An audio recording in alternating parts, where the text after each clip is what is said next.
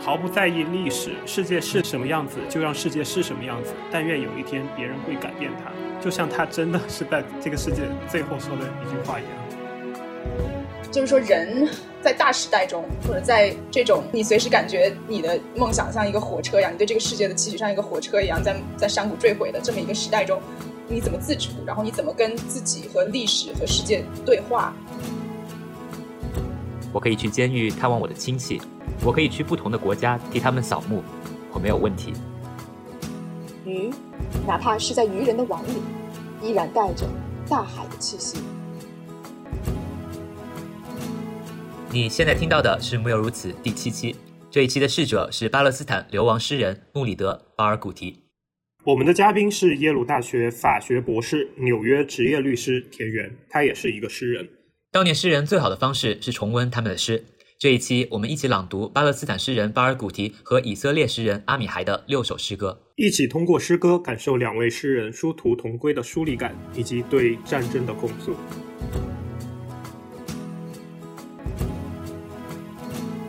大家好，欢迎收听今天的《木有如此》。《木有如此》是一档由富文出发，介绍逝者的平凡与伟大，给我们人生启发的播客节目。我是主播 Colin，我是主播 Sheldon。我们今天的嘉宾是田园。大家好，我是田园，我的英文名叫 Kate。然后我现在嗯，跟 Colin 一样是住在纽约，然后我是一个律师。我跟 Sheldon 我们最近都有在听《看理想》上詹青云他讲正义与现实。然后我看了一下詹青云的背景。他是之前好像是在香港中文大学读的本科，然后后来去了哈佛读的 JD。那田园呢？你是怎么样走向律师的这条路的呢？刚好田园是不是就是去的港大读的本科，然后去的耶鲁读的 JD，所以跟那个詹青云有一点。这我我不是要让嘉宾自己讲吗？不，你不是说詹青云吗？我就感觉好像刚好跟詹青云有一点对仗的感觉。还是有一点哦。好好，那那田爷说，田爷说。OK OK，我就是我是高中毕业之后去的香港大学读书，然后。本科我实际上念的是经济学，呃，本来一开始念的是经济与金融，但是后来我就把金融 drop 掉了，就觉得还是兴趣不大。从慢慢慢慢的在本科学习的过程中，我就对法律啊，然后政治哲学这方面有一点兴趣。毕业的时候，嗯，感觉有点迷茫，不知道应该做什么。然后有一天 randomly 在在 Google 上面查说，假如我想学法律，应该应该做什么？然后发现毕业之后居然可以去美国读法学院，然后我就。嗯，申请了法学院，呃，之后就在耶鲁读了三年，然后现在毕业已经一阵子了，然后已经是一个律师一阵子。听起来很轻松，但是耶鲁的法学博士 JD 其实是非常难的，对吧？它比较 random，因为好像即使是哈佛的话，你只要 LSAT 就是一个法学院入门考试，你只要考的分非常高的话，就基本上可以被录取。但是耶鲁的话，就是有一个都市传说，就是说也有考满分的人不被录的。所以我当时申请的时候，就其实不太抱什么希望，就差点没有申。然后就是 deadline 最后一天把申请递上去了，然后就被录了，不知道为啥。就是那个叫 last 的那个考试吗？就 L L 没有人读 last 了。L S L S A T 是吗？对对，law school admission test。哎，那你现在读完了书之后，再去回想你当时的经历，你有觉得呃，你的申请中有哪一个部分是法学院他们比较看重的吗？我觉得可能是写作。嗯。呃，我觉得第一个肯定是你 LSAT 要考很高的分。然后第二个可能就是写作，因为我觉得就作为一个律师，写作还是挺重要的。然后我觉得他们可能会在你的材料中也看吧。就是这个法学院，它的好学校呃有一个叫 T 十四，对不对？大家是很认可这个 T 十四的排名的。然后我有一次在哥大跟其他同学玩，然后有一个在哥伦比亚大学读法律博士的一个女生，听到她在读法律，然后我就很开心，说我有个好朋友，然后她在耶鲁读法律，然后她说哦。然后就不吭声了，然后就干其他的事情。然后过了一会就问我说：“你那个去耶鲁的同学是啥背景啊？” 就是就是可能表面上看不是很在意，但是实际上还是觉得去耶鲁读法律很厉害。哎，我觉得这个过程就其实可能运气占大多数，就是可能很多人就录了，就像我一样录也不知道自己为什么。就是就我记得我们当时开学典礼第一天的时候，那个什么校长还是就那 Dean 来给我们讲话，就是跟这些新生讲话，他就说：“哎呀，首先你们要铭记一件事情，就是 You belong here, you are not admitted by mistake。”所以我觉得可能很多人都会有这种奇怪的感觉，就觉得自己不属于这里。哎，那你现在在纽约当律师，具体做的是什么方面的工作呢？我做的是嗯，诉讼和政府调查，就是 litigation and government enforcement。它它和调查其实是两个就差就是比较相近的领域。所以说，像我们低年级律师的话，这两个领域都会做一点。你是站在 government 的这边吗？不是，我们是站在 government 的对立面。如果是看美剧的话，知道有一些是专门是刑事律师，有一些是什么家庭，就是离婚律师，然后有一些是税务律师。那你是属于哪一类呢？这三个应该都不能 squarely fit in。应该最靠近的可能是刑事律师吧，因为家庭和税务律师应该是属于那种不会去上庭的，一般。然后，嗯，家庭律师一般这种比较大的律所会也很很少做，因为一般都是个人的那种案件。然后，嗯，像大的律所一般会去做一些公司客户的案件，所以更多的是比如说商业的诉讼，呃，合同诉讼，或者是 shareholder 的那种 securities litigation，就是比如说你的 shareholder 觉得你骗了他们。然后他们就想告你，就组成那种很大的 class action，或者是嗯 SEC，就是政府这边觉得你撒谎了，然后就就来告你。还有 class action 去告政府的吗？也有这样的案子？没有没有没有没有没有，只 class action。哦，等一下，就是理论上来说，class action 是可以告政府的，但是我做的案子一般都 class action 告我们客户。哦，然后你帮你的客户 defend。对。被一个 class action 来告的客户，应该是一个还蛮大的公司。什么叫 class action？就是集体诉讼。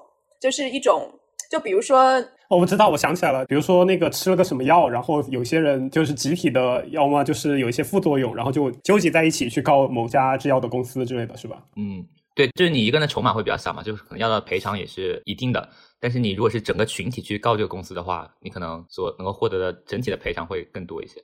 所以就是《傲骨贤妻》里面的 Canning 是吗？田园就是 Canning 嘛。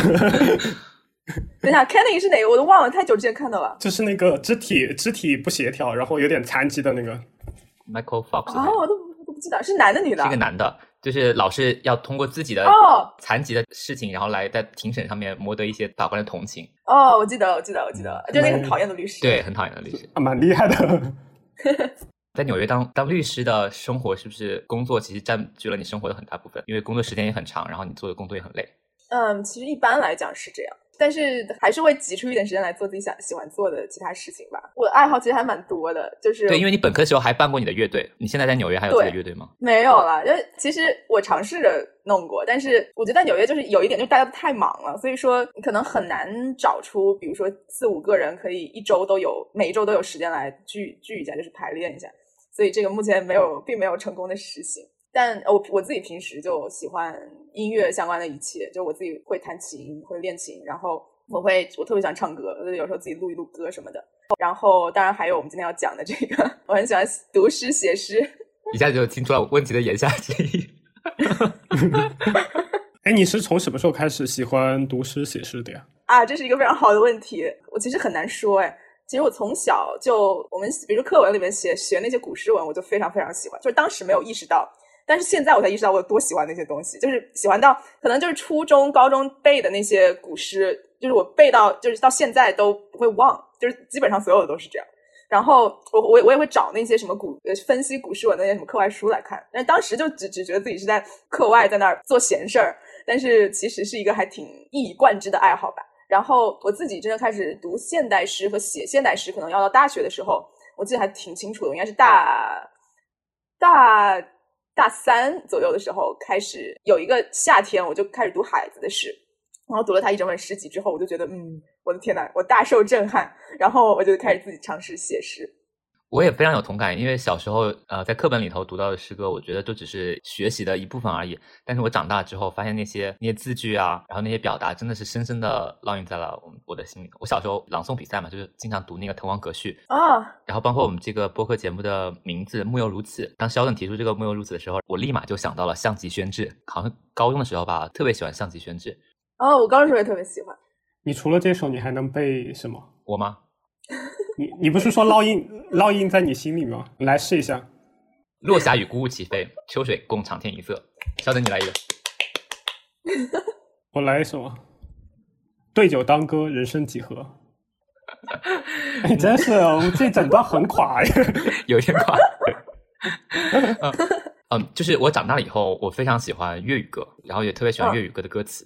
哦，我们有个问题问那天元，你觉得粤语歌的歌词，就是歌的歌词是诗吗？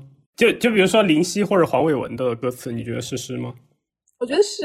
从哎，我昨天在做一个 Clubhouse 活动，我们还专门谈谈到了这一点，就是说歌词是不是诗？大家，我觉得大家还都挺一致，认为自己喜欢的歌词都是诗的。因为你想嘛，从比如说宋词，它在当时就是歌词嘛，就当时是有调子的。然后就是大家光唱出来用的，然后现在国内调子都失传了，只有文字留下来，但是文字依然是很有韵律的。所以我觉得今天的歌词，呃，那些经典的好的东西说不定一百年之后、两百年之后、三百年之后还会有人知道，还会留存下来，然后他们也会把它当成诗来研研读。我觉得歌词它很特别一点，就是它有音乐，它有唱嘛，在这个文字之外，它的情绪其实也是帮你铺垫好的。但是，那你读诗歌的时候呢，你的这些情绪，然后你这些想象，就是都是通过文字来的吗？对，我觉得有很多面向吧。其实有旋律的，比如歌词和没有旋律的文字，呃，相比起来，你读纯文字的时候，其实会自己有一种音乐性。就我经常会觉得，一首诗你看起来好像没什么，就是看起来可能不太有感觉，但是你要是把它大声读出来，会很不一样。其实就是像一首歌一样，只不过它的节奏啊，它的旋律是更微妙的一种节奏和旋律。嗯，好期待，等会我们就要读些诗。然后看看和我们当时默看的收获有什么不一样。那呃，稍等，简单的跟观众朋友们介绍一下我们今天这个节目的主题吧。呃，我们今天这个节目的主题主要是讨论去世的一个巴勒斯坦的流亡诗人，然后叫巴尔古提。其实我们敲定这期节目的主题呢是在四月份，我们谁也没有想到在之后会爆发巴勒斯坦跟以色列军事上面的冲突。在看这件国际事件的时候，然后在准备这期节目的时候，其实我们都有一些其他的思考。我们这期节目所要介绍的是巴勒斯坦的流亡诗人穆里德·巴尔古提。我们同时也选了一名在以色列非常有名的诗人耶胡达·阿米海。虽然他们两个人背景不一样，虽然他们两个的民族不相同，但是我们在他们两个人诗歌中都能够体会到那种流离之痛、战争之苦，还有很多相互呼应的意象。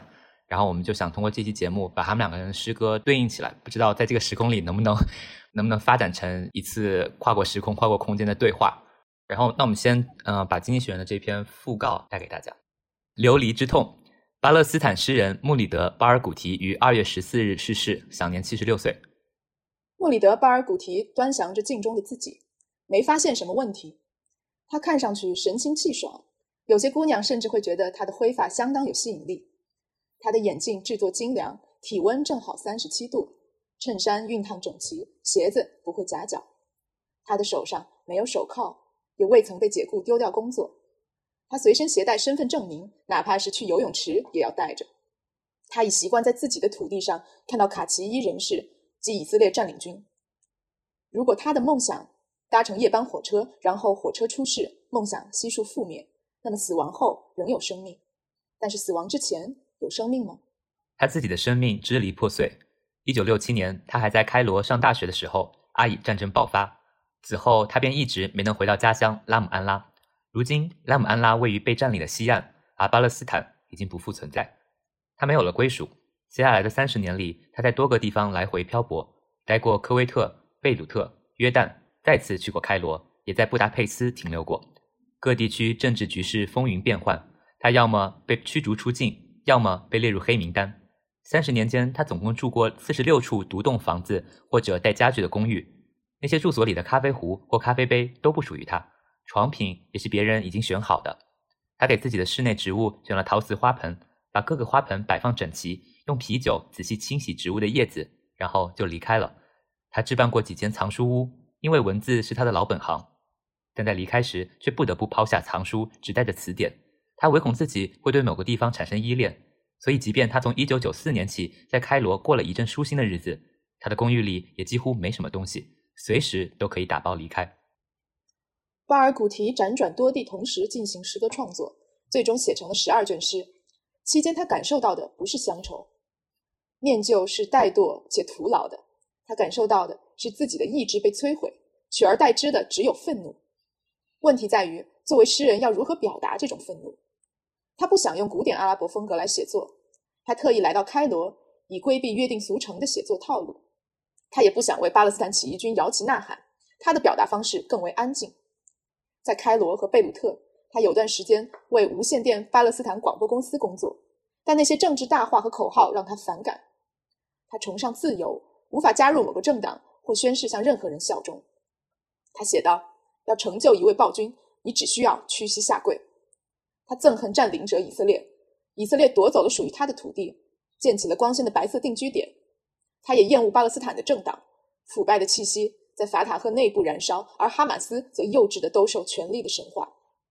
一九九九年，在拉姆安拉的巴勒斯坦权力机构短暂工作期间，他试图举报有人挪用世界银行资金项目资金中饱私囊，检举没引起水花，他便辞职了。他不得不转而通过诗歌发声，创作诗歌时，他会刻意使之与华而不实的政客形成对比。他的诗歌简单、具体、冷静。他关注日常事物，关注平凡的快乐和烦恼，将读者带至窗前，让读者自己往外眺望。他的作品不写鲜血、步枪和那个国家，即不会出现巴勒斯坦这个词。他认为，哪怕自己描写的是一片森林、一朵鲜花，或者是衬衫上的一滴泪，这可能是狱卒恶待所致，那种痛苦也会跃然纸上。至于他自己的被迫离乡，掌中臣之业，此乃先辈之教诲。如此可闻臣之味，然不待吾手触鼻，吾已不再有家归。我摩挲手中纤尘的叶子，正如别人告诉我的那样，如此便能嗅到纤尘芬芳。但手还未触鼻，我已失去家园，沦为难民。他对归乡一事感到苦恼。从某种意义上说，流离对巴尔古提而言并不罕见。对于诗人这样一个审慎的观察世界，并与世界规范保持距离的局外人而言，流离就是其天然的状态。巴尔古提仍然可以工作，可以旅行和演讲，为被忽视、不受关注的同胞发声。流离异乡只不过是强制性的再添一层疏离而已。而无论他已经失去了别的什么，他依然还保留着一颗巴勒斯坦心。鱼，哪怕是在渔人的网里，依然带着大海的气息。话说回来，如果巴尔古提回了乡，意味着什么呢？他能够回到原来的自己，回到原来的地方吗？他以及那个地方都将不可逆转的被改变。他的妻子拉德瓦是埃及的一名小说家，拉德瓦同时也将巴尔古提的诗歌娴熟的译成英文。因为巴尔古提的流亡，二人分居十七年。等到再次相聚时，两个家庭都用了很长时间来重新适应。再者，作为一名诗人，地点并非不可或缺。巴尔古提可以代之以在时光里工作。尽力活在现在和将来，而不是过去，因为他真正想要找回的不是某个地方，而是一段又一段过往的时光。某个白天在庭院的树上采集无花果，又或是某个下午在茹卡布的花园咖啡馆喝奶昔，又或是某个早晨在晨祷仪式上偷听奶奶低声祷告。一九九六年，在奥斯陆和平协议这份让他厌恶的折中协议签订之后，他终于回到了拉曼拉。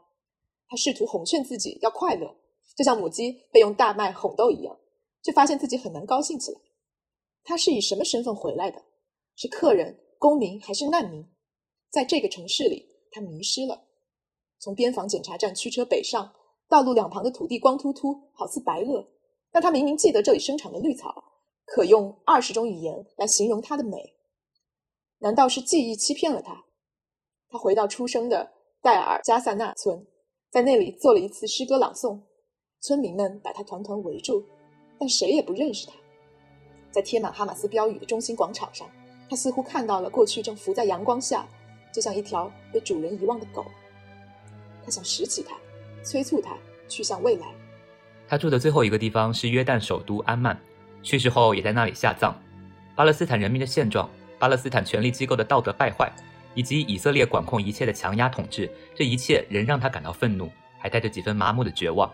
他接受了自己将一直处于失根漂泊状态的现实，但确切存在一个地方是他的归处，在那儿他可以以丑陋、虐待、某个检查站乏味的等待里抽离，那个地方就是他的内心。在内心，他劝慰自己，平和简单的表达也可以寓意万千，甚至沉默也可以。骑手去世后，剩下孤马，朝着家的方向，一言未语，却诉出所有。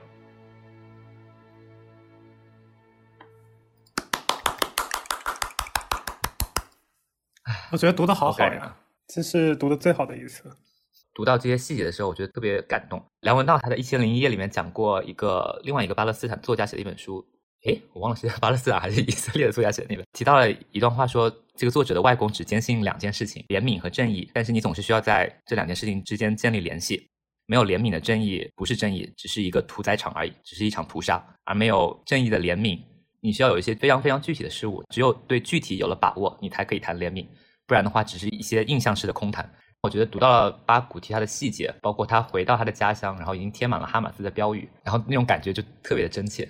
对，就是我觉得他挺能 capture 一个流离诗人的这么一个生存状态的。他里面有一句话我印象很深刻，就是说，作为一个写诗的人，你可能本来就跟这个世界是有一层隔离的，就是你会跟这个世界的一些规范性的东西有一些距离，就你不会去完全的投入它，这样你可能才才会观察它，才有更好的角度去写它。然后他说，巴尔古提的这些年的流亡，可能只是在他本身的一个这种疏离的状态里面，又添了一层疏离。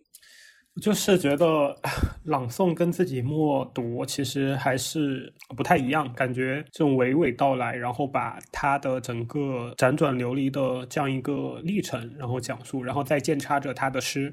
嗯，它里面有说到他憎恨占领者以色列，但是他同时也厌恶巴勒斯坦的政党，腐败的气息在法塔赫内部缭绕，而哈马斯幼稚的兜售权力的神话。所以法塔赫跟哈马斯介绍一下。非常深意的转你要介绍吗？你介绍，我来问你。这是一个引子。这文章里面的那个有注释，就是说了法塔赫和卡马斯。好，那注释是啥？法塔赫全称巴勒斯坦民族解放运动，是 Intifada 吗？呃，不是，不是，Intifada 是是巴勒斯坦哦。法塔赫它是巴结组织，然后巴结组织还有很多个派别，然后法塔赫是其中最大的一派。他的这个创始人是阿拉法特。他也挺有名的，他是最后奥斯陆协定中签署的巴勒斯坦那一方，但是克林顿、然后拉宾还有阿拉法特签署的。啊法特他本身也很有钱，还在科威特啊，好像之前是做跟地产有关的生意吧。然后他是一个富翁，但是后来投身到了巴勒斯坦解放运动当中。然后法塔赫他其实一直是巴勒斯坦那一方最大的声音。但是以色列一直把他视为是一个恐怖组织。后来巴塔赫渐渐的偏向于左派，倾向于和以色列和谈，以至于后期有一个更民族主义、更残暴的一个政党的兴起，就是哈马斯，也是现在在管理加沙地带巴勒斯坦它的政治组织。哎，我不是在问肖等的吗？而且而且哈马斯有个目标，他想建立一个神权的巴勒斯坦的一个国家，然后他的目标是在地图上将以色列清除掉。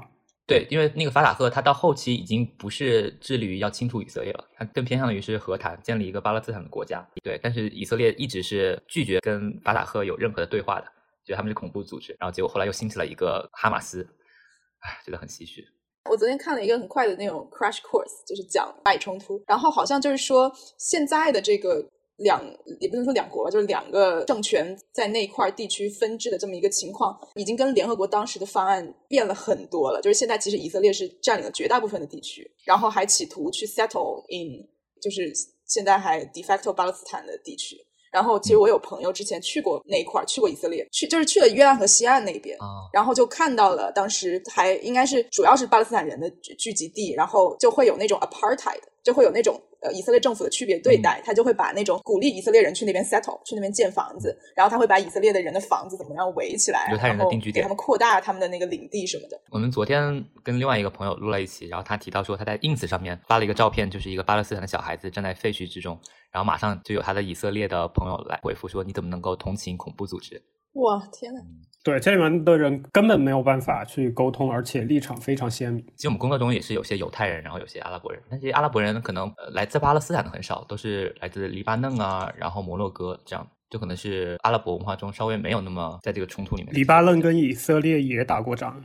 嗯，是的，因为因为那个法塔赫嘛，他的呃创始人阿拉法特，他之前是有一段时间是把整个法塔赫都搬到了黎巴嫩地区，因为黎巴嫩它是一个小国嘛，然后有很多基督教徒，然后有有很多其他的穆斯林的教徒，然后关键是他还跟以色列接壤，就是你要打击 以色列的话，就是在黎巴嫩还是一个比较好的选择，对他们当时来说。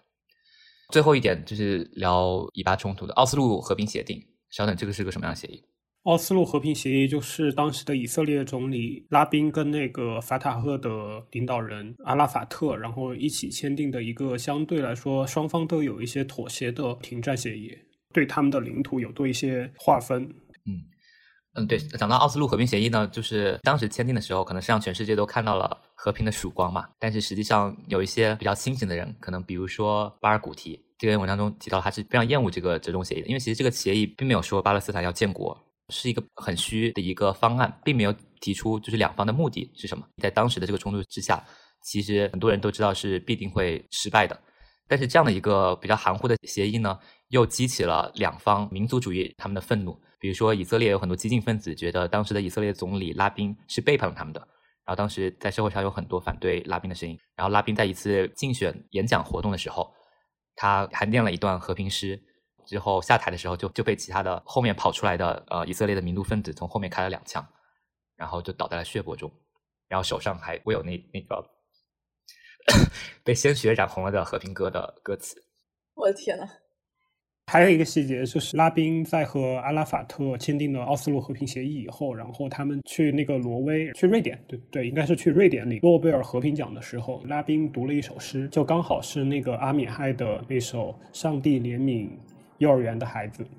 哦，呃，是在挪威，在挪威奥斯陆应该是。是呃是在挪威奥斯陆，然后他刚好读的就是这一首诗，在他去参加这个领奖的时候，嗯，然后那个拉宾他整个人，我们听到那个中东往事介绍他的一个经历来说的话，其实拉宾一直以来他是战争英雄。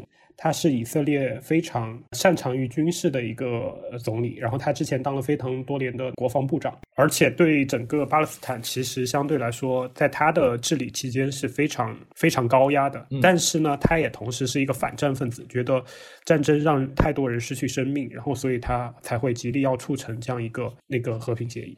嗯好的，那我们不然就从上帝怜悯幼儿园的孩子们开始吧。好吗好的，这田园这是你自己翻译的吗？哦，对对哦，等一下，我看一下。哦，那应该是我自己的译版，但是因为怎么样？他其实要就是已经发表到，我觉得有些地方译的不太不够好，我就自己译了一本。嗯，好，那不然你来给我们读一读这篇吧。上帝怜悯幼儿园的孩子们，上帝怜悯幼儿园的孩子们，没那么怜悯上学的孩子。对成年人，他根本不怜悯，让他们自生自灭。有时候，他们必须四肢着地，爬过滚烫的沙，去往急救站，身上都是血。但或许他会庇佑那些真心的爱人，怜爱他们，庇佑他们，就像一棵树庇佑一个睡在公园长凳上的老人。或许我们也会给他们母亲传下来给我们的最后的稀有的同情之臂，好让他们的幸福保护我们，在现在和别的日子里。以上，啊，哦，读诗都是有这个以上的吗？不是，他是提醒你他读完了。对，为什么上帝更怜悯幼儿园的孩子，没有那么怜悯上了学的孩子？我觉得我读这个的时候，我的 interpretation 就是，它像是一个引入一样，就他最后其实想说的那一点是，上帝一点都不怜悯成年人，然后说成年人很惨，需要全身沾满鲜血去往急救站。他说 God has pity on kindergarten children，可能就是在说，可能人在刚出生的时候，或者是童年的时候是无忧无虑的，因为我们现在回想我们的童年，可能你都不记得你的幼儿园在干什么，对吧？就是我们的最早的记忆，可能是从比如说四五岁或者五六岁，甚至更晚的时候开始的。硬币的另一面，可能就是你在那个时候是最无忧无虑的，然后不带脑子，没有烦恼。可能当小小少年开始长大之后，你开始上学，然后你开始进入这个社会，然后跟别人互动，你你就会开始有烦恼。然后我觉得他可能说的是这个过程吧。然后我昨天还在想，就包括看以巴冲突的一些新闻报道，他都会特别去报道说，我们一共死了两百个人，但是其中七十或者八十个是妇女和儿童。所以其实好像在不管是在什么场景下，对于孩子的死亡，都是让我们特别受触动或者特别难以接受的。嗯，我的理解是，啊、孩子们刚出生的时候是没有什么苦恼，没有什么冲突的，但是人越长大，成年人他所经历的磨难，其实他自己也有一份子，可能是因为他的偏见，可能是因为他之前的沉默，对恶的默许，导致他所经历的苦难也是有他的一部分的原因而造成的。所以，上帝会怜悯孩子们，但是上帝对这些苦难中的成年人没有怜悯之心。这首诗最后，我觉得他给了我们一个通向未来的一个钥匙吧，就是他提到母亲传下来的同情之臂。可能你需要同情，可能你需要共情，然后你才能让自己重新活在一个幸福的保护圈里头，然后对抗外界的苦难。而且他说，你会发现他是把 true lovers 把真心的爱人和这几个群体是画了一个界限的，就是一方面你有呃幼儿园的孩子，然后是上学的孩子和成年人，然后他们的悲惨程度是逐个上升的。然后另一方面又有 true lovers，就是他们好像是独立于这些群体之外的一个非常特殊的群体，就是上帝会格外的照顾他们。我觉得这个可能也是他这首诗里面想写的一个很重要的意思，就是说。爱是是可能是解决很多苦恼和和痛苦的方式吧，也不是说解决，就是爱是一种药剂，然后二会给本来不被联系、不被命运联系的人带来联系。我突然也感觉很理解拉宾为什么会在诺贝尔和平奖的颁奖典礼上朗诵这首诗。为什么呢？是吗？你讲一讲。它分成两个部分嘛，它其实第一段就是说的是说战争的残酷。其实他看到的，就比如说有时他们必须四肢着地爬过滚烫的沙去往急救站，身上全是血。其实对于拉宾他自己的自身经历来说，他其实是经历了非常多呃战争的苦难，以及他所一是他最开始是作为士兵，后来他是作为一个指挥官，然后后来他是作为国防部长，所以他其实他一方面他能很擅长，或者是说能很好的去指挥军队去打赢这场战争，但实际上他又有特别有反思精神，特别会不断的去反思我们应不应该付出这样的一个。代价以及对方付出这样的代价的惨痛，所以其实他对于战争的可怕，他比任何人都要理解的更深刻。然后最后他和阿拉法特签订的这样一个和平协议，其实也是第二段所提到的。其实他觉得应该是宽容以及爱去化解这一部分相互的仇恨以及报复。所以我觉得他在这样一个场合读这样一首诗，我觉得是非常合适的。最后的稀有的同情之笔。Points of compassion，嗯，我觉得是，哎，很多被仇恨蒙蔽双眼的人所缺失的东西。以色列诗人阿里海。好，那我们来选一篇巴尔古提的诗吧。有没有和孩子相关的意象？有哎，那个不寻常的夜晚就是讲孩子的，但是是非常非常不同的角度。这个肖登你要读吗？试试看。我我觉得你读吧。一个不寻常的夜晚，巴尔古提。他的手指差一点就碰到门铃，大门难以置信的慢慢的打开了。他走进去，他去他的房间，他们就在这里。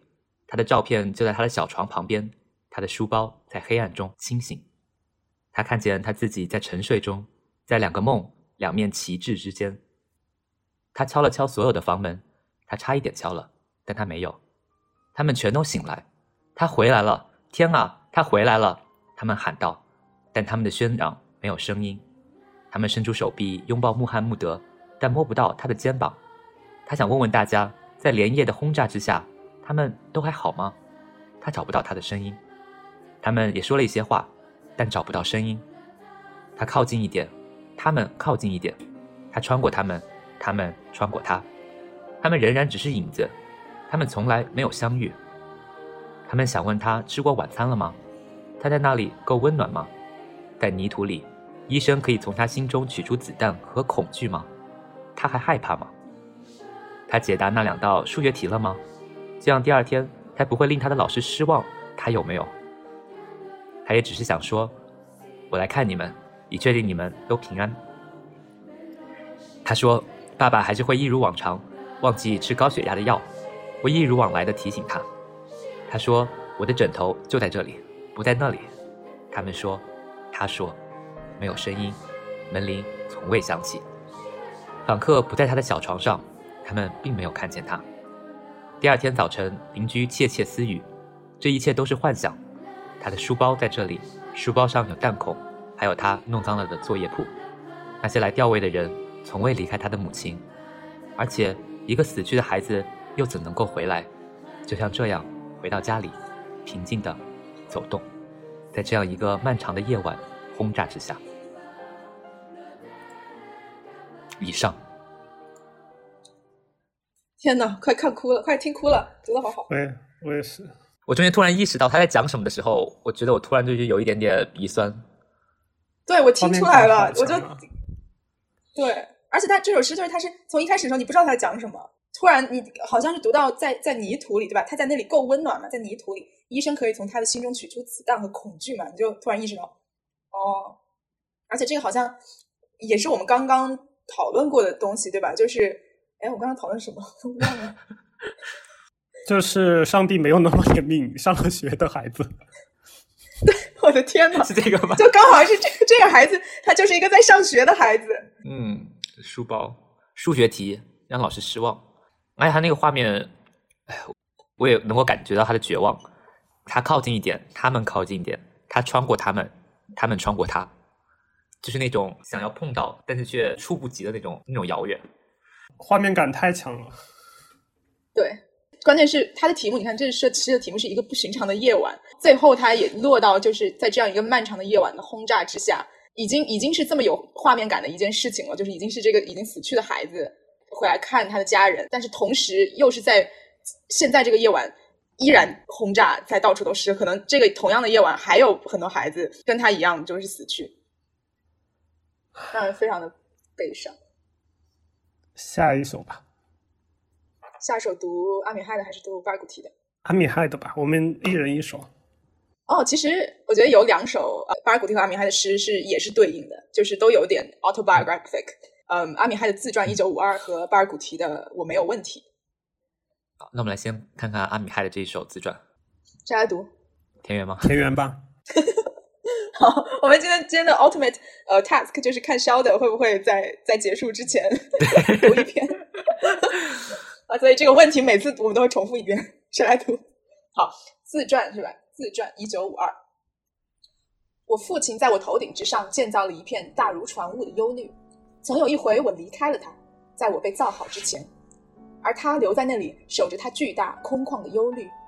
我的母亲像一棵海岸上的树。在他那伸向我的双臂之间，在三一年，我的双手快乐而弱小；在四一年，他们学会了使枪。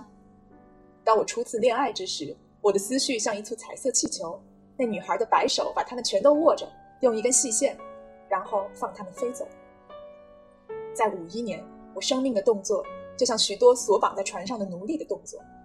我父亲的面孔仿佛火车前面的照明灯，在远方越来越小。我母亲把许许多多的云关闭在她那棕色的壁橱里。我走上街头时，二十世纪就是我血管中的血液。那在许多战争中想要通过许多开口流出来的血液，因此它从内部撞击我的头颅，愤怒地汹涌到我的心脏。可是现在，在五二年春天，我看见比去东离去更多的鸟儿飞回。我从山丘上走下，回到家里，在我的房间里。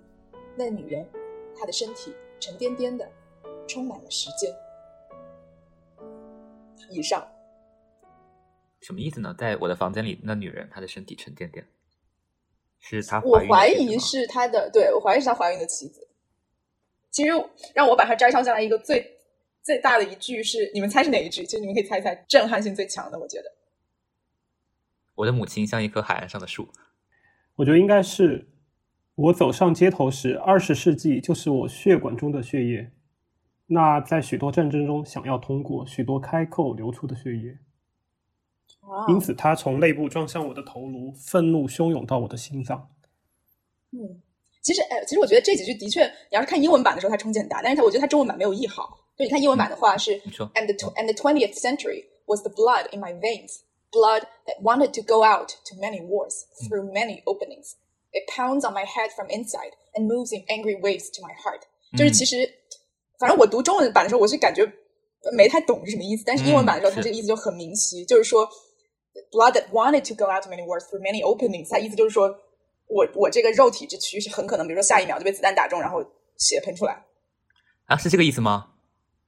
应该是吧。我读到是一种愤怒，就是他的血液很想去这些战场上面。我觉得比较 ambiguous，就是它比较模糊。就我我读的时候侧重的是在那句 through many openings，嗯，对吧？它的 openings 可只可能是指他身上的伤口，所以血液会从那边流出去。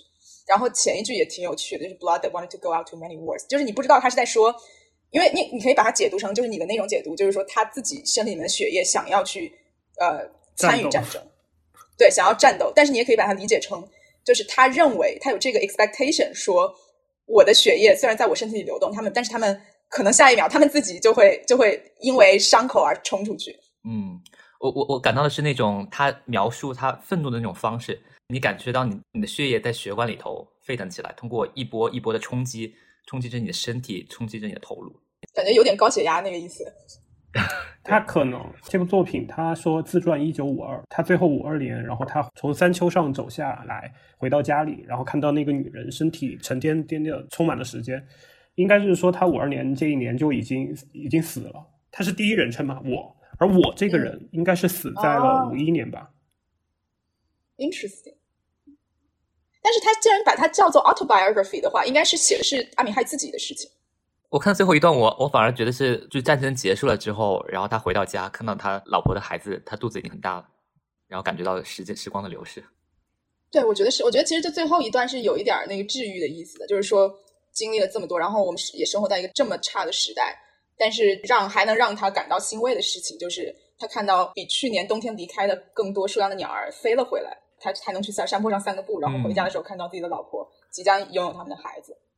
嗯其实刚才我我我忘了说，就你俩的觉得最震撼的那一部分，其实跟我都不一样。就我觉得最震撼的两句是在三一年，我的双手快乐而弱小；在四一年，他们学会了使枪。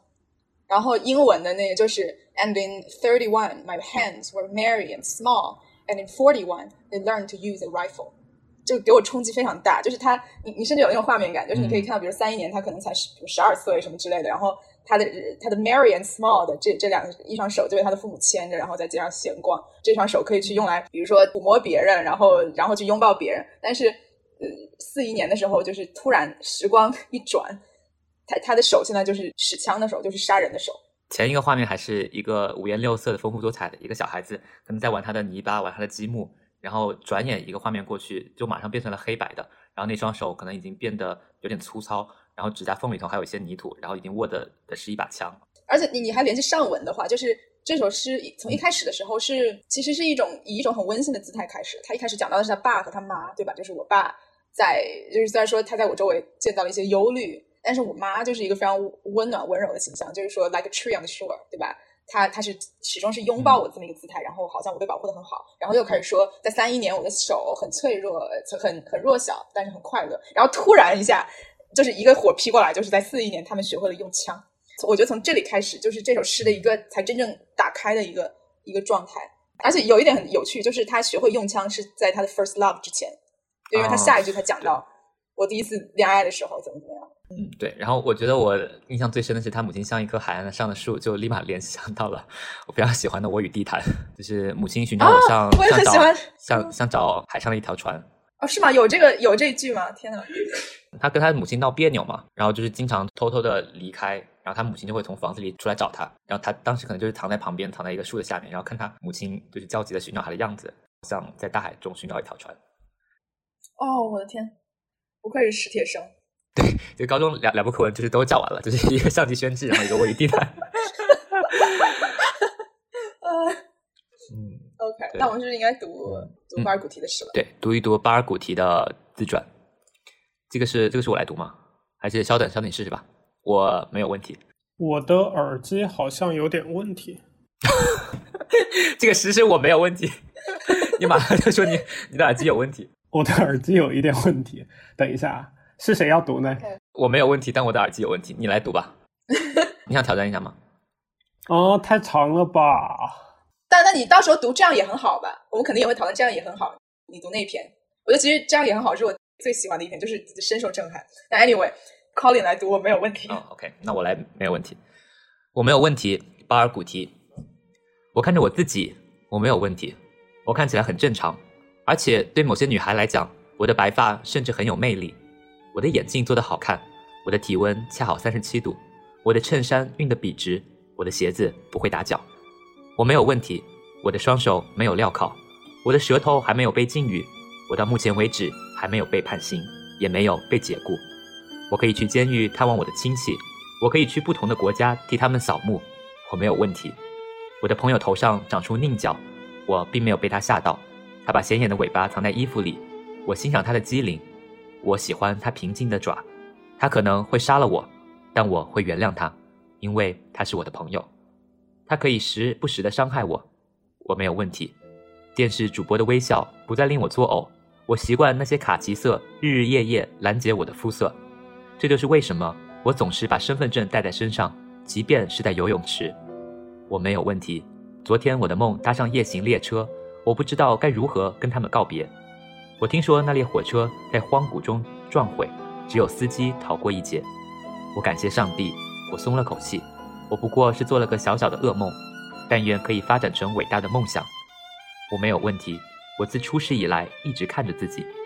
我在绝望中汲取，死后还有生命，死后还有生命，所以我没有问题。但我的问题是，哦，我的上帝，死亡之前可有生命？以上。哎，我的耳机有点问题，等一下。你是在跟那个诗人抬杠吗？一直说耳机问题。对，我觉得这首诗我有很多问题。首先，我没有，我对我没有问题有很多。你们，对，就是我我没有理解到喜欢跟诗人抬杠是吗？我没理解到他说的这个是什么意思。他说我的朋友头上长出了菱角，对吧？狰狞的狞。然后显然这个朋友是一个恶魔，对不对？他有凝角，他有显眼的尾巴，还有还有还有爪子。这个朋友指的是谁呢？我觉得是泛指吧。我觉得就是，假如你比如说你有被朋友伤害过和背叛过的经历，我觉得你可能会对这个还挺感同身受的吧。就是可能因为一开始你能跟这个人成为朋友，就说明你不觉得他有问题，你不觉得他是个恶魔。但是可能慢慢你们交往过程中，或者是因为一些变故啊，或者是因为一些利益上的冲突，可能他突然变成了一个有拧角的狐狸。对，而且它显眼的尾巴藏在衣服里。你想这一句话藏了很多层讽刺，对不对？就是 like 第一，他是你的朋友；第二，他他有一个尾巴是藏起来的；但是第三，那个尾巴又非常显眼。对，他这首他这个这首诗写的，其实我觉得还挺还挺俏皮的。我不知道应不应该用这个形容，但是我觉得对不对？就是他有时候你会觉得他在说反话，有时候你会觉得他在说正话，甚至有的时候他说我没有问题的时候，你可以感觉到他非常愤怒。比如说他在说这一段他的朋友的时候，他说我欣赏他的机灵，我喜欢他平静的爪。他可能会杀了我，但我会原谅他，因为他是我的朋友，他可以时不时的伤害我，我没有问题。你可能会在心里面会疑问说，那你到底是恨不恨这些人，或者是恨不恨这个人，对吧？就是你可能会觉得你到底是有问题还是没有问题？但是可能这个就是诗人故意留给我们的一个，嗯，你很难很难去说清楚的东西。好有意思啊，嗯。嗯，所以它其实也是一一个一篇自传类型的诗歌，对吗？他其实把他的很多经历藏在了这些意象，然后藏在这些叙事里面。我觉得他其实就是不断的在说反话。嗯，比如说这一句：“电视主播的微笑不再令我做，我习惯那些卡其色日夜难解我的肤色。这是为什么？我总把身份证带在身上，即使在游泳池，我没有问题。”其实他这里提到的卡其色，应该是那个以色列的那些哨兵。然后不断的去盘问，然后把那些以色列呃以巴勒斯坦人，然后拦截下来，然后要查看他的身份之类的，所以他其实是说了一个非常极端的一个事情，或者一个极端的一个，即使在游泳池，他也会带上身份证，这也是那个我们讣告的那个作者引用过的一句话。嗯，他其实就是讽刺那些以色列的哨兵，就是在什么样的情况下，在什么样滑稽荒诞的情况之下，我可能在澡堂里，有可能光着身子，你都要来查我的身份证。所以他说的我没有问题，是是一种。非常平静的一种反讽吧，或者控诉。前面对我冲击很大的几句是前面，其实我 highlight 的这几句。进入这首诗的时时候，它不是那种波澜壮阔的进入，它是一个非常日常的，没有什么情绪的一个进入。就是说，我在镜中看着自己，我好像没有问题。然后说，我的眼镜做的好看，我的体温恰好三十七度。我特别喜欢这句，不知道为什么。我的衬衫熨的笔直，我的鞋子不会打脚，我没有问题。就是你可能可能会觉得这几句他是真的没有问题，对吧？就是他是一个从外面看上去各方面看上去都非常正常的一个人。然后说我的双手没有镣铐，我的舌头还没有被禁语，我到目前为止还没有被判刑。然后你看到这几句的时候，你可能就会觉得哦，他可能要想要进入下一个话题了，就是说，因为他在说他的双手没有镣铐，他的舌头没有被禁语，他没有被判刑的同时，这个硬币的另一面就是在说他可能随时，他作为一个巴勒斯坦人，虽然虽然他不写巴勒斯坦，但是他作为一个生活在他现在的这个环境上的人，他的双手可能随时会被套上镣铐。然后他的舌头可能随时会被禁语，然后他可能随时会判刑，然后说也没有被解雇，我可以去监狱探望我的亲戚，我可以去不同的国家替他们扫墓。就这一句好厉害呀！一出来，哇天！对，一出来你就会哦，是一个是一个原子弹式的几句话。我可以去不同的国家替我的亲戚扫墓，这个有太多个层次的那种非常深切的悲痛了。然后后面紧接着一句就是我没有问题，我觉得是从这里开始，他的这个我没有问题这个重复的这个 theme 这个主题。就开始有了第二个面向，就是说，其实它里面是有一种控诉和愤怒和悲痛在里面。然后他说到那个我体温恰好三十七度，我就在想到是说高于三十七度，可能你就是发烧了，或者得了新冠肺炎，或者是打了疫苗，然后可能会高于三十七度。但如果体温低于三十七度，那就说明就一般是会生病，或者是会。接近失温的状态，然后慢慢进入死亡，可能会低于三十七度。所以它这里的体温恰好三十七度，就刚好是说我的身体还是至少在此刻是健康的，而且我是活着的。嗯嗯，我觉得你这个解读非常好，很很微妙，很精确。虽然有点牵强，但是我觉得还不错。还有就是你刚才说像核弹的那两句，我觉得真的是带出了很多东西。我可以去监狱探望我的亲戚，我可以去不同的国家替他们扫墓。可以去监狱看自己的亲戚，就说明其实他很多亲戚是被判刑在监狱里面，他和他我目前为止没有判刑是对应起来的，所以其实可能去监狱是是随时有可能发生的事情。然后他下一句，我可以去不同的国家替他们扫墓，他的亲戚为什么散落在不同的国家，而且是死在不同的国家？其实他就道出了他作为巴勒斯坦人以及他的亲戚，他的所有亲朋好友作为巴勒斯坦人流浪在世界各地这件事情。对，所以说你会感觉到这两句一抛出来就你就整个人大受震撼。他其实是一个特别喜欢用那种平铺直叙的语言去写这种生死的，然后这种大事情。我觉得我非常非常喜欢这种语言风格。后面有一段我也想跟你们讨论，就是看你们怎怎么理解的，就是火车那一段。他说：“昨天我的梦搭上夜行列车，我不知道该如何跟他们告别。我听说那那列火车在荒谷中撞毁，只有司机逃过一劫。我感谢上帝，我松了口气。我不过是做了个小小的噩梦，但愿可以发展成伟大的梦想。”就这一段，我不知道你们怎么理解。他会不会有一个具体的意向，或者是当时发生的某件事情？对，而且比如说，你们会不会觉得这个司机指一个具体的谁？就我心里是会觉得这个司机指的是他自己的生命。看这一段的时候，我会觉得他在说他的梦搭上夜行列车，然后在荒谷中撞毁的意思，就是一个还挺 straightforward 的比喻嘛，就是说我可能从出生活到现在，我有过很多的梦想，对吧？然后比如说我可能会梦想一个，我们会梦想和平，我会梦想嗯我认识的亲戚朋友都不会入狱，大家可以快乐的相聚。然后我会我会梦想我们生活在一个平安快乐的国国家和不不腐败的政权之下。但是这些梦想可能在有今年由来这些年岁中，就在在荒谷中全部都撞毁了。只有司机逃过一劫，就只有我还活着。这是我的理解，就是说，虽然我还活着，我的生命就像一个铁轨一样在不断的往前延伸，但是其实我的梦想 全部在一个不知名的夜晚毁于一旦。我觉得我的理解跟你是一样的。我在绝望中汲取死后还有生命，但死亡之前可有生命。像我这样的活着，我的所有理想，我的所有梦，全部都被粉碎了。那这样一个行尸走肉一般的，仅仅只是活着，这算是真正的生命吗？嗯，我很同意。这一层是我第一次读的时候没有读出来的，但是刚才你朗读的时候，就我我就突然意识到这点。包括我们刚才分析的时候，你就会意识到他最后一句“死我的上帝死亡之前可有生命”，其实是一句很很严重的控诉。我也是哎，刚才你们没说，我没意识到。然后我还在想，他为什么要问死亡之前可有生命？其实就是说，生不如死，或者是在真正死亡之前，当梦想都已破碎，那活着的还有什么意义？嗯对，我觉得就是这个意思。啊，天呐，我感觉读阿米哈和巴尔古提两个人好强烈的一对，就是巴尔古提的东西，就是他喜欢用那种特别平时的语言，但是他就是给你扔心灵炸弹。对，然后阿米哈相相对而言就，我觉得就有一种可能也跟他们的经历有关。阿米哈就看上去像一个听上去像一个慈祥的老人一样，他可能也会写战争，也会写就是比如流血啊，然后也会写使枪，对吧？然后沾满鲜血什么的。但是他的那个叙述的语气就让你觉得他没有那么愤怒，就他可能愤怒过，但是他现在已经处于一个比较平和的状态。嗯对，因为早年阿米亥是当过兵，应该是。对，然后呃，在当兵之期间，他开始写诗。然后巴尔古提是从来没有当过兵，然后他也很讨厌这种什么政党政权之类的东西嘛。然后他就其实是一直处于一个流亡的状态。但是虽然这这个诗人没有当过兵，也没有从过政，但是我觉得他其实也是一直在，就像他自己说的，是一直在以自己的作为一个诗人或者作为一个知识分子的这种这种方式来参与这个时代。我觉得也非常伟大。嗯，他中间有提到一个肖顿刚刚有说到的，他总是把身份证带在身上。其实身份证这个意象在阿米孩的诗歌中也有提到。我觉得可能是身份认同，其实对他们两个民族来说是一是一个很重要的事情，怎么认识你自己。然后阿米还有一首诗叫做《我丢失了我的身份证》，我们来一起来看看这首诗谁。来读？肖顿，你要试试吗？试试吧。我来试一试吧。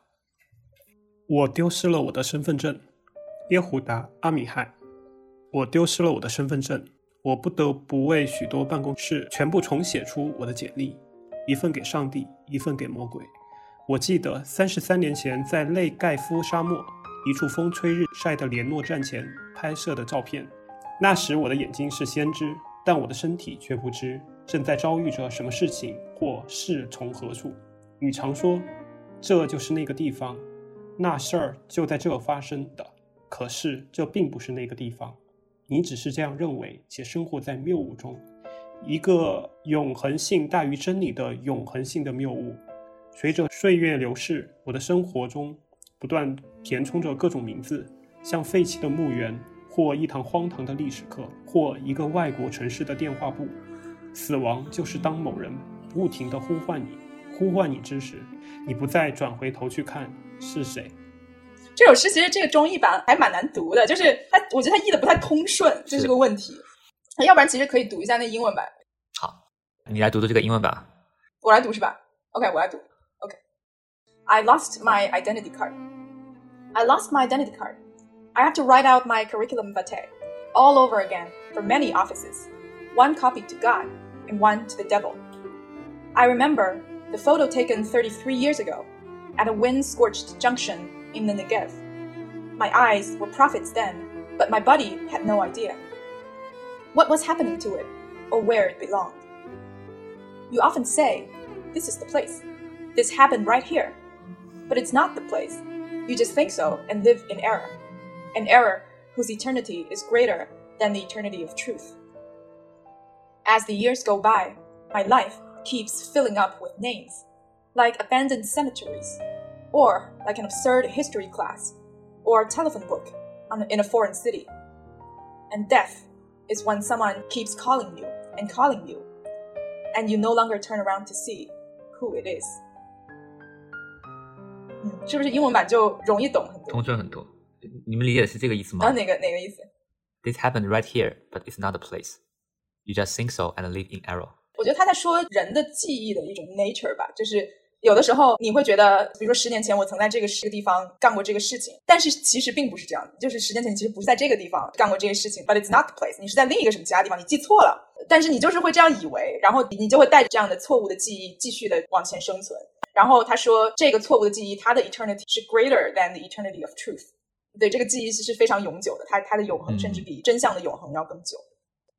肖顿呢？你觉得他有讽刺，就是关于这个土地，然后在这个土地上居住的人，他们对这个土地的理解？你把它往一个很政治性的一个方向在引，是吗？比如说犹太人会觉得他两千年前他们生活在这里，我真的我我有这方面的联想，嗯，就是 you often say this is the place, this happened right here, but it's not the place. You just think so and live in error. 我觉得可能他不知道他有没有这个意思哈，但当我们读到这句的时候，其实会联想到这是以色列人，然后对这个土地的执着，然后他们会说，哎，这是他的应许之地。我也不知道他写的时候有没有这样想，但我觉得字面上，嗯，可能你乍看下去没有这个意思，但你再你再细想一层的话，就是为什么阿米亥会会写出这种关于记忆的不可靠性的东西，可能也跟他跟这个背景也有千丝万缕的微妙的联系。比如说以色列人从历史上而来讲来讲的，没有一个固定的家园的这这一个属性，对吧？他们可能随时会需要需要 move，需要流离失所。然后这么一个生存状态，我觉得其实和阿米亥描述的这一种，有的时候你的记忆不可靠，就你觉得，嗯，三十年前你你是在这个地方照的这张相，但其实不是在这个地方。那假如你不是阿米亥，假如这个诗人是一个小镇青年，他是大理人，然后一辈子生活在山清水秀的大理，他不需要流离流离失所，他不需要去其他地方，然后他的家乡没有战火，那他可能就写不出这样的诗，就是他不会写这样的句子，你知道？哎，他不会说，有的时候你的记忆告诉你十年前你在这里照一张相，但其实不是这里，然后你就必须跟这个错误的记忆一起生活到永永远去。这几句诗可能也只有这种他的整个生命和和他的这个包括他民族的生命都处于一种颠沛流离的状态的人才可以写出来的诗，就是他可能会对他的记忆的不准确性有一个非常深刻的把握。我觉得这个这个里面是有这一层的，嗯但可能他自己写的时候，他可能没有意识到，嗯或者他没有想要告诉读者这一点。就是就是你会发现，他可能写了一个很常见的事情，或者是说他写了一个真理，或者写了一个在任何人身上都会发生的一个就是记忆的谬误。但是这件事情，如果是要以子之矛攻子之盾，或者是用这个道理再去重新套回，或者重新回到犹太人他身上来去看的话，其实这个谬误或者是这种记忆的不可靠性，在那个场景下其实也可能是适用的。我们再看后面这两段的话，就是最结尾这两段，随着岁月流逝，他把他的生命就比喻成了一些非常，他说我的生命 keeps filling up with names，就他不会说我的生命是建立跟很多人的连接，比如说我爱过很多人，然后我认识了很多人，然后做过什么事情，他说的是 it keeps filling up with names，就好像一个纸上开始被人写下名字，但是这些东西是名字，不是人本身。然后说 like abandoned cemeteries，为什么是像废弃的墓园？你知道墓园里面埋的是死人，他们没有生命。然后说，或是一堂荒唐的历史课，历史课里面的人也没有生命，因为他们都是历史，都是纸面上的东西。然后最后说，or telephone book in a foreign city，就甚至是一个陌生的城市的电话簿，一个黄页，就你只看得到上面密密麻麻的数字和旁边的人名。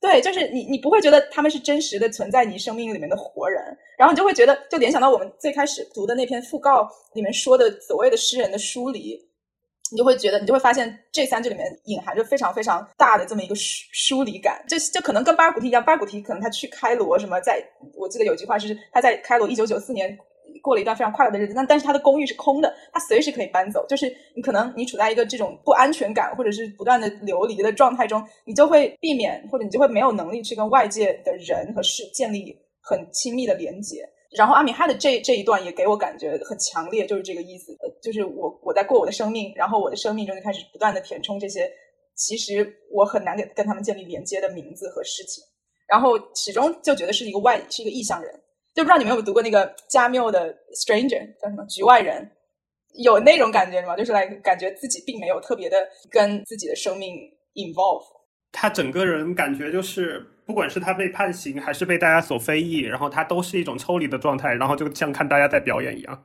对，有点这种感觉。就再联想到这首诗，它的开头就是或者它的题目吧，就是我丢失了我的身份证，就是他非常 focus 到身份证这个东西。然后身份证这个东西也是有这么一层含义的，就是说从从某种意义上来说，它就是你这个人，它 identify 你这个人，但是他又不是你，就是它不是一个生命，它只是一个纸上的机械性的一个 administrative 行政性的一个文件，就是他是把人变成了一个文件。有时候会感觉他在写他丢失了自己的身份证，或者在写他自己跟自己身份证之间的关系的时候，有时候你会觉得他他可能就是在写自己的生命。有时候会感觉被浓缩在了一张并没有生命的卡片之上。对，而且我也不知道我理解对不对，就是看到最后一段，死亡在就是当某人不停的呼唤你呼唤你之时，你不再转回头去看是谁，就是感觉到你已经离开了你的名字。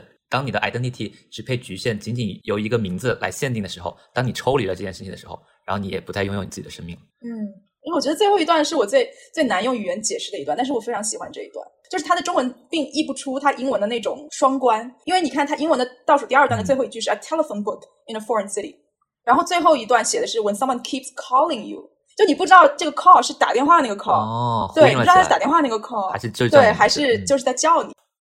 然后。我想起一首一句话，然后我查了一下，这也是一首诗，应该是雷蒙德·钱德勒的作品《漫长的告别》。告别就是死去一点点。哦哦，天哪！这句话，我的天！他就是用死亡来去形容告别。然后这首诗呢，就是让人感觉是用在用呼唤或者是叫你的名字，然后来去形容死亡。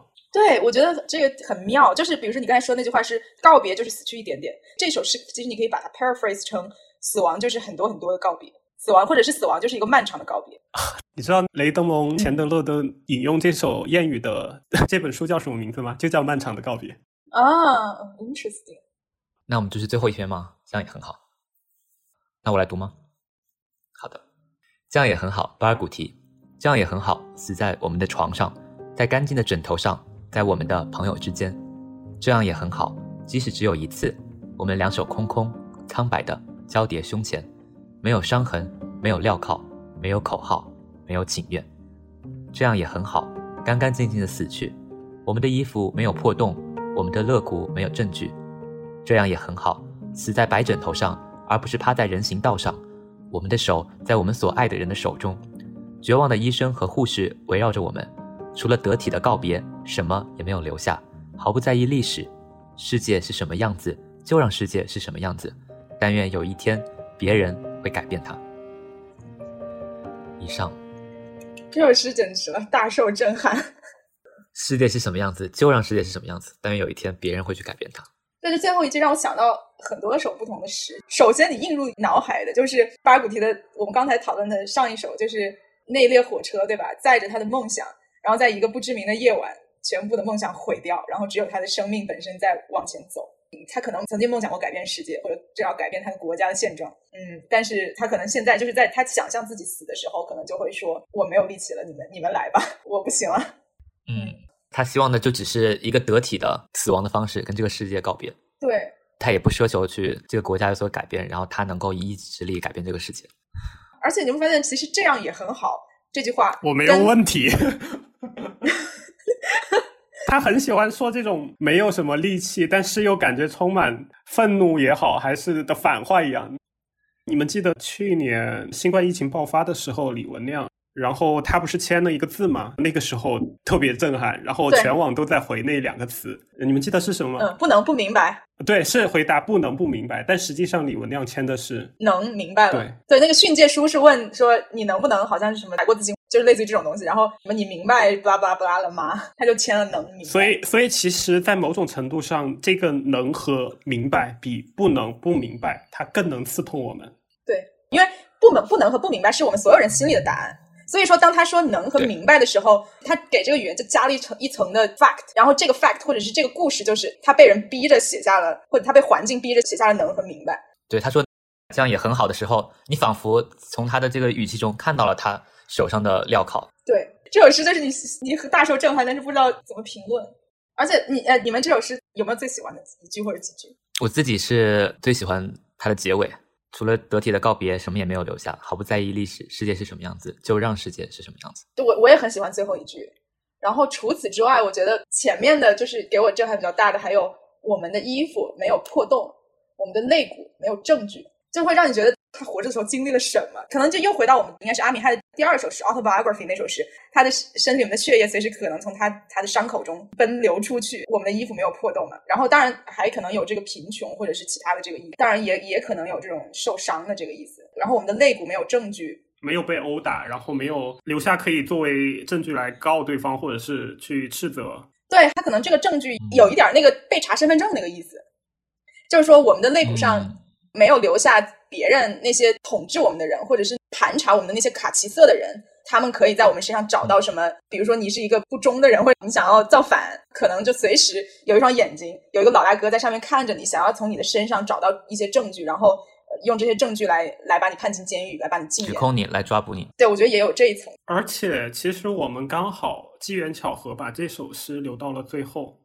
然后我们今天的主题又刚好是讲巴尔古提，因为他最近去世了，然后我们讲的是他的讣告，所以他最后的那一句毫不在意历史，世界是嗯什么样子，就让世界是什么样子，但愿有一天别人会改变它，就像他真的是在这个世界最后说的一句话一样。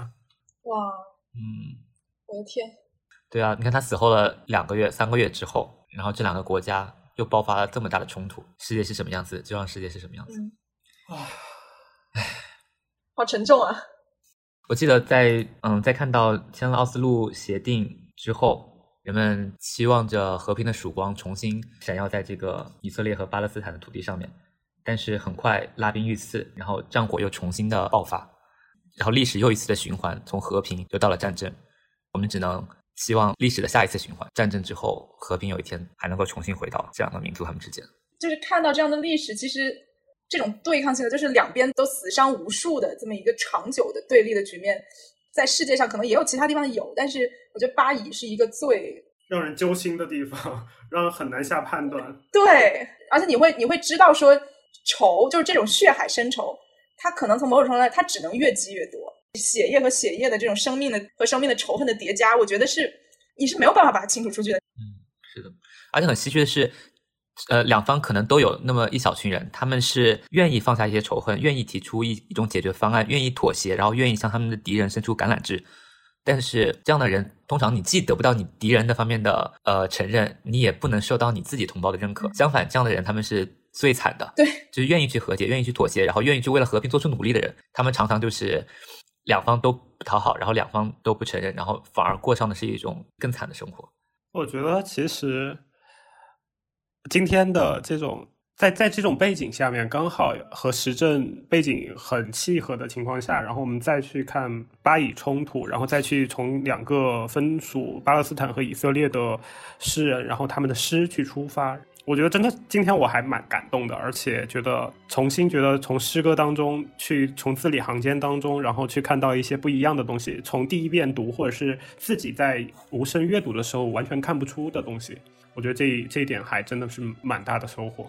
我我很喜欢今天这一期，而且我真的还蛮享受刚刚可能两个多小时的录制。我也是，虽然我是一个诗歌爱好者，但是就是在我的生活中，其实能这样就是特别 focused 的跟朋友们聊就是诗歌，其实是很少的机会啊。我现在都语无伦次了，然后今天就聊得非常开心，而且我觉得，假如要做一个 ending 的话，我会想说，嗯，还是可能我们之前聊到的这一点，就是就是说人。在大时代中，或者在这种你随时感觉你的梦想像一个火车一样，你对这个世界的期许像一个火车一样，在在山谷坠毁的这么一个时代中，你怎么自处？然后你怎么跟自己和历史和世界对话？嗯，我觉得可能呃有一些人的方式是去，比如去打仗啊，或者或者是去竞选啊，或者是去做一个正权力的人。然后可能另一些人的方式是一些更没有那么直接的方式，比如说巴尔古提，比如说阿米海。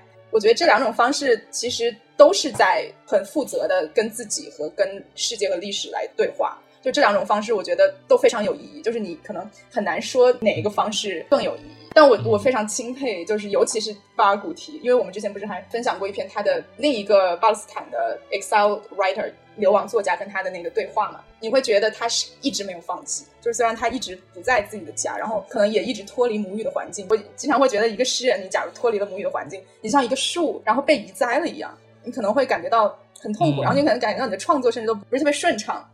但是我觉得巴尔古提始终还保持着这么一种跟世界对抗的方式，让我觉得非常钦佩。谢谢田园今天来参加我们这期《木有如此》啊！谢谢你们请我来，谢谢，很开心。然后你现在还有八分钟可以洗漱一下。好，好的，好，谢谢，拜拜拜拜。